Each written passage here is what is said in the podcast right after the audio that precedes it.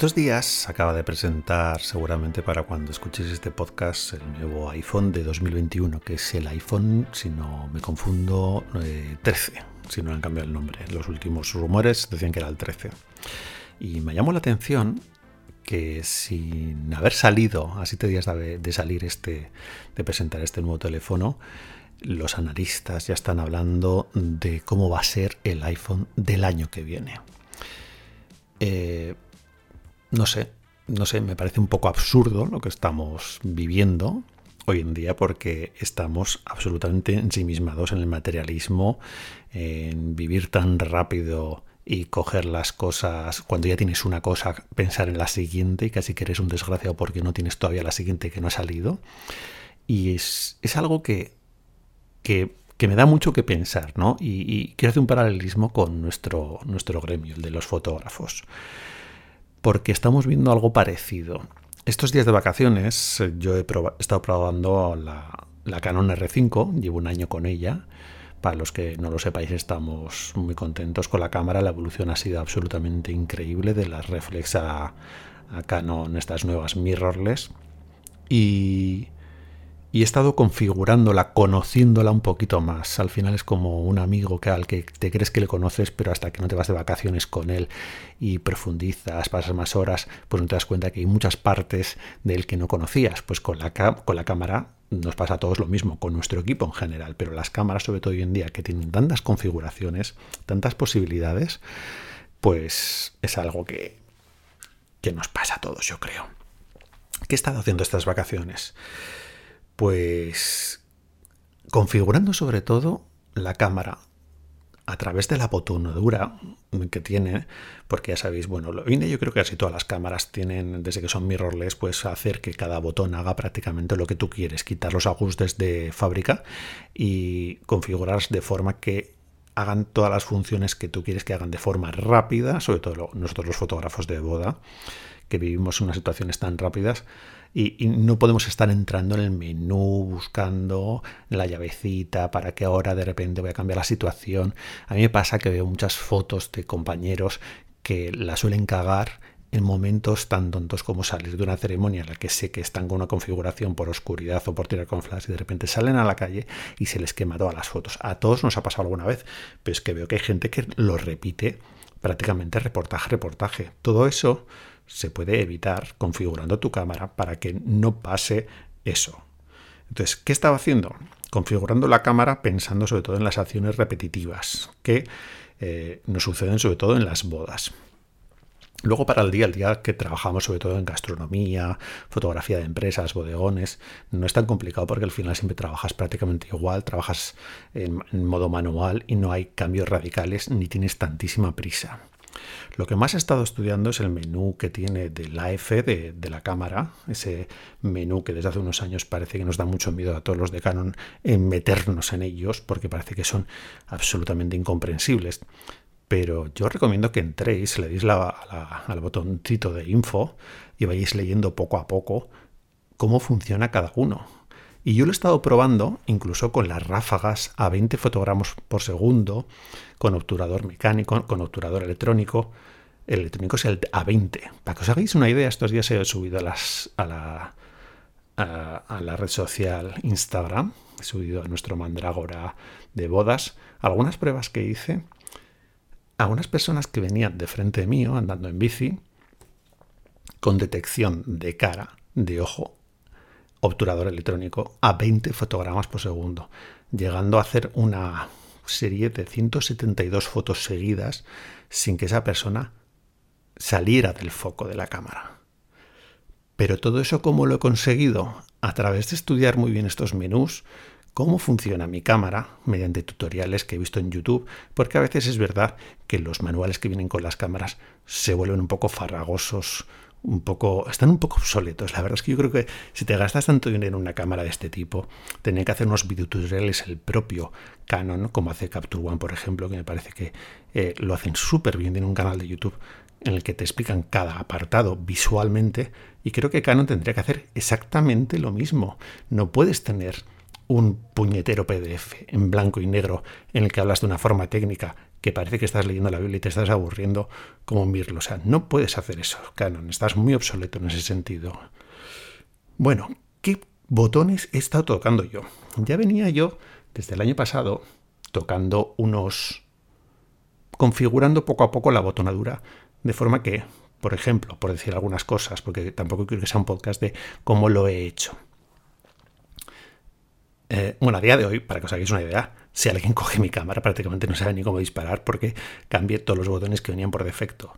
Pero para que yo, con un solo dedo, pudiera pasar, pues, de AF servo a F manual, a una F que me detecte la cara y el ojo, que con otro botón que está muy a mano me haga un crop a 1,6, por ejemplo, que me gusta mucho esa función que tiene la, tanto creo que la R6 como la, la R5, pero la R5 te hace un crop y si llevas un 35, mediante el crop de 1,6 del formato APS-C, lo que va a hacer es convertir ese objetivo prácticamente en un 50 milímetros. Que habrá gente que pensará, pero ¿por qué no lo haces luego a posteriori? Porque al final te está recortando un poco digitalmente. Digo, porque si lo puedo tener en toma, luego, ¿para qué lo voy a hacer? Es una forma de tener dos objetivos en uno y además trabajar mucho más rápido. A mí todo lo que sea trabajar rápido y tener la foto ya hecha, bienvenido sea porque luego es menos tiempo que vamos a estar delante del ordenador. Ha habido cosas que he estado estudiando, sobre todo el menú AF, que, que no conocía, me asustaba un poco. Pero es verdad que cuando entras y le das al botón de info de cada apartado, te va diciendo cómo funciona. Incluso he visto que hay un apartado que pone auto. Entonces, si no te quieres complicar la vida, le das auto y ves cómo funciona. Yo he visto que funciona estupendamente bien, pero ya he visto también que hay situaciones en las que, por ejemplo, si estás persiguiendo una cara, imaginaos la típica entrada de los novios al comedor en el que todo el mundo se levanta, está con las servietas al aire, y tú quieres seguir a los novios. ¿Qué es lo que ocurre? Pues que de repente se te pone alguien delante y la cagas, porque se te va el foco a ellos. Pero tiene opciones en las que te dice hasta qué punto ignorar a esa persona y seguir con la persona que estabas tú antes. Todo eso unido al AF servo, al seguimiento a la cara, al seguimiento al ojo, que puedes decir qué cara y qué ojo quieres que te siga. Y de forma rápida, que es lo importante de al final conocer tu cámara, hace que vas a perder menos fotos, vas a conseguir mejores resultados. ¿Necesitas tener 172 fotos de los novios entrando por el comedor? No, no necesitas. Necesitas tener una o dos y ya está, que son las que tienes que entregar a ellos. Ojo con entregar 172 fotos a los novios de mismo momento, porque al final, entre que estamos devaluando nuestro trabajo y luego las tenemos que hacer a ellos, que sean editores a la hora de elegir las fotos para el álbum, puede ser un auténtico desastre eso, porque estamos haciendo que tarden igual tres años en elegir las fotos, cosa que nosotros hemos comprobado y vamos a empezar a poner límites porque si no es una auténtica barbaridad. Con todo esto, ¿qué quiere decir? Que lo tenemos que hacer primero es conocer exactamente nuestras cámaras. ¿Las conocéis? Yo creo que la mayoría de la gente no conocemos las cámaras. Al igual que me pasa a mí, que hay colegas míos, hay o compañeros o amigos míos de la cuadrilla que me ven hacer cosas con el iPhone y de repente dicen, ¡hala qué guay! Pero eso lo haces porque tú tienes el último iPhone. Y les cojo su teléfono y les pongo la configuración que han visto y dicen, ah, no sabía que tenía eso. Le digo, no, es que utilizas solamente un iPhone para mandar WhatsApps y nada más cosa que me parece absolutamente absurda, porque yo, aunque soy un fanboy seguramente, como muchos pensáis que soy un fanboy de Apple, a la mayoría de la gente le aconsejo que no lo tenga, que no tenga un iPhone si no tienes más eh, entorno de Apple como tenemos nosotros, que tenemos prácticamente todos los accesorios y hace que todo sea muy fluido y muy rápido entre nosotros. Si solo vas a tener el iPhone para mandar WhatsApps, es una auténtica tontería. Te lo puedes pagar, tienes un, eres caprichoso, fenomenal pero igual no te vendría de más hacer ese curso que a veces muchas tiendas, estilo Catwin, te regalan un curso para el iPhone que la gente lo desprecia absolutamente y dice, ¿para qué quiero yo un curso de iPhone? Como diciendo, si ya lo sé todo. Y realmente no utilizamos ni, yo creo, ni un 20% de las posibilidades tanto de nuestros aparatos como un teléfono, un iPhone, un Android o lo que sea, como nuestras cámaras. Tenemos que conocerlas. ¿Qué pasa? Que luego hay una gente determinada que te va a decir, pero a mí me funciona esto. A mí esa frase me suele poner un poquito nervioso, me pone bastante nervioso, porque yo soy un early adopter, como me dice Xavi, y me gusta investigar las cosas. Y la gente, bajo esa capa de a mí me funciona, creo que lo que está haciendo es poner un freno a, ellos mismos. os pongo un ejemplo muy sencillito. Hay gente que conozco que todavía sigue optando por la opción de voy a enfocar al centro y va a reencuadrar, cosa que en la era de hoy en día con las mirrorless es absolutamente absurdo. Y estoy hablando de gente que tiene mirrorless. No estoy hablando de gente que me echan cara y dice, claro, es que yo tengo la 5D Mark II y a ver quién enfoca con eso. No estoy hablando de eso. Estoy hablando de profesionales de hoy en día que ya tienen cámaras mirrorless, que prácticamente si lo configuras de una forma en foco continuo, sin tocar la cámara, está siendo una cara. Y tienes todo el encuadre configurado para que se vaya de una punta a otra del sensor. Entonces no entiendo esa, esa forma de, ponerse frenos ellos a su propia creatividad. Con el a mí no me funciona, a mí me funciona. dices, no, no, a mí me funciona, me parece que es la frase que menos te va a dejar evolucionar del mundo. Prueba otras cosas, confúndete, cae en auténticos errores garrafales, porque seguramente luego vas a decir, ahora ya sé hasta dónde llega mi cámara que hasta dónde puedo pedirle, tanto en ISO, en foco, en menús, en que con tres botones yo puedo hacer varias opciones de escenas rapidísimas. Claro, eso lleva un tiempo de aprendizaje y lo que no vais a hacer es estar probando esas cosas en las bodas. Lo tienes que probar fuera de ellas.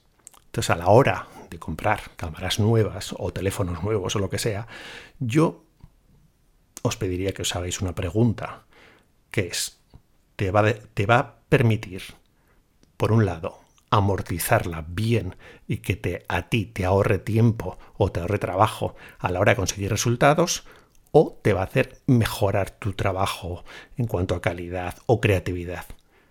Si las preguntas son sí, a por ellas. Pero primero, conoce tu cámara, la actual. El paso de las, de las reflex a las mirrorless ha sido absolutamente abismal y es algo que yo le aconsejo a todo el mundo pero el paso ya de una serie de mm, de la R5 a la R6 o a la R, ahí tienes que estudiar muy bien qué cosas te da una que no te da la otra.